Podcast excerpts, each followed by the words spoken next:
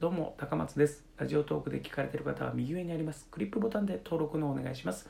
まだの方はダウンロードお願いいたします。今ラジオトークというアプリを使ってですねおしゃべりをしているこの僕なんですがもう前々からですね、まあ、コンピューター音痴と言いますかネット音痴と言いますかねまあ苦手なんですよね。まあ23年前ぐらいにガラケーからスマホに変えたっていうことだったらわかるんですけども周りの人間が持ち始めた頃には自分も持っていたので、まあ、そっから何年も使ってるにもかかわらずやっぱ未だに今この自分の持ってるスマホをどれぐらい使いこなせてんのかとかどれぐらい分かって使ってんのかっていうのがやっぱこう把握してないんですよね。でそんな人間が結構普段こうスマホをいじってる時にやっぱ疑問に思うことっていうのは結構出てくるんですよ。知らないゆえに。まあ分かりやすいところで1個言うとアプリってあんなにアップロードって必要なんですか？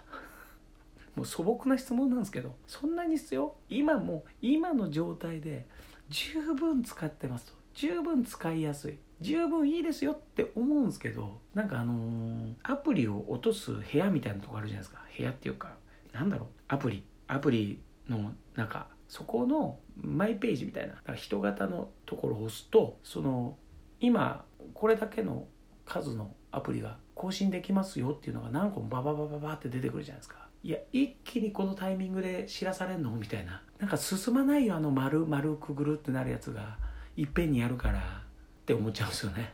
ちょっとずつ教えてってよみたいな思ったりとか。その使い勝手はそのままでいい。でも確かにアップロードして確かに使いやすさが良くなることもある。でも反対のパターンもあるんですよ。なんかあれ？ここのボタンなんかこっちの方行っちゃってるけどみたいな。上の方上がってるけどみたいな。いやちょっと使いづらくなってないこれみたいな。いや僕よりも何千倍何億倍頭いい人が考えてそうしてるんだと思うんですけどなんで？なんでそうなった？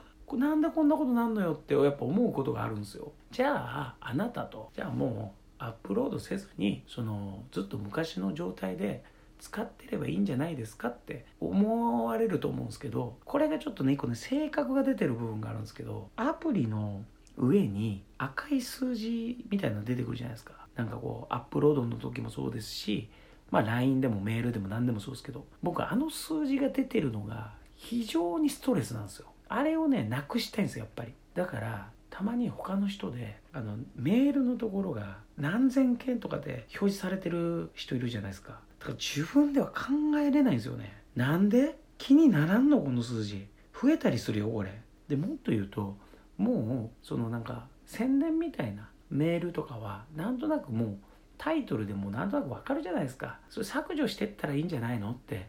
僕は思うんですけどそこがなんかこうあるので結局アップロードは毎回しなくちゃいけないんですよ。それがまず1個。でもう1個 iCloud って何っていうのがまずあるんですよ。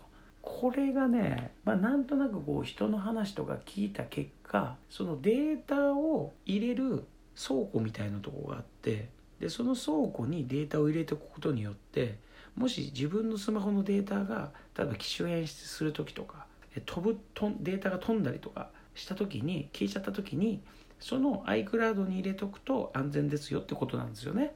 これはもう聞いてる人皆さん多分ご存知だと思うんですけどすいません自分の中で順番に喋んないとわかわけわかんなくなっちゃうんで。だからそれはそうなんですね。それを理解してます。理解してますよ、で僕が今思ってるのはこの倉庫に入ってくれるのはいいんだけどこの倉庫見たいんだけどっていう。この倉庫をどうやって見たらいいのって思うなんか倉庫見れるアプリっていうのがなんかあんだかないんだか、まあ僕は把握しないだけかもしれないですけど、見れないよって、倉庫入れっぱ入ってるんだけど、見れないよって、鍵、鍵閉まってるよって、自分のやつなのに、自分で契約してる倉庫なのにって思うことがあるんですね。で、その iCloud 時代がもともとよく分かってなかったので、あのー、なんか容量、容量をこう増やせたりするじゃないですか。月額いくらで。で、僕はちょっとケチってて、してなかったんですよ。でしてなくてほなそれを周りの意見を聞くとそれやばいっすよっつって。そデータ飛んだ時とか写真とか全部消えますせと。っていう話になったんです。じゃあ分かったと。今までケチってきたけどじゃあ毎月まあ数百円数百円だけどじゃあ毎月払ってその容量増やすわっていうことにしたんです自分の中で。でそれで大きくしてでこの広くしたのもいつどのタイミングで倉庫入れてんの？っていうのも教えてくんないですよ。だから設定がもしかしたら最初の方あったと思うんですけど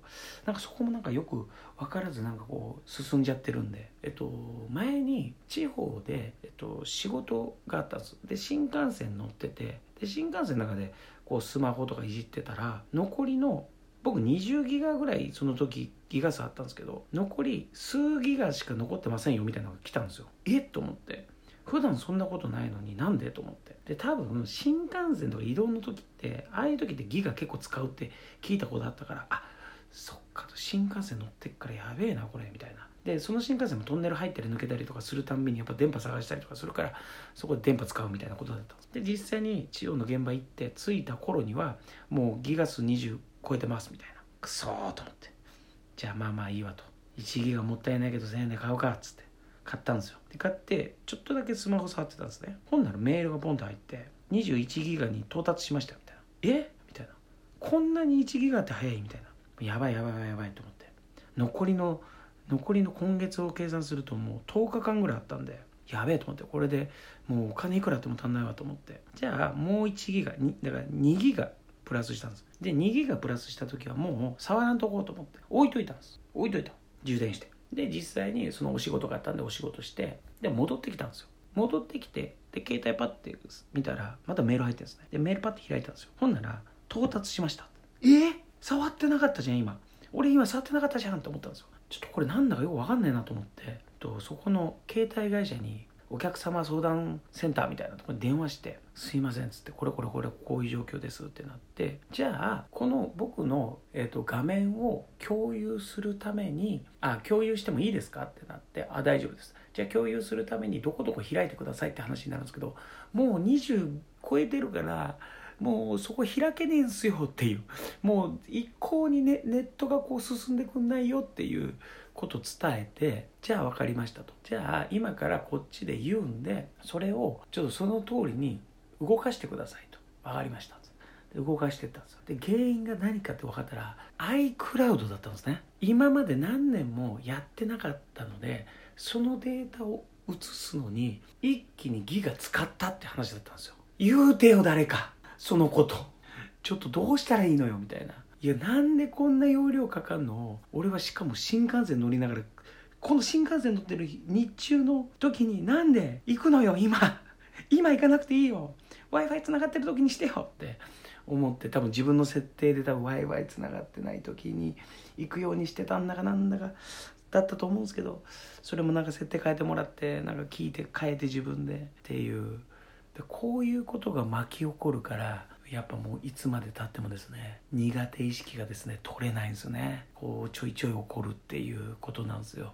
なのでラジオトークの配信は非常に簡単にできて本当に安心しております。はいということで以上です。ありがとうございました。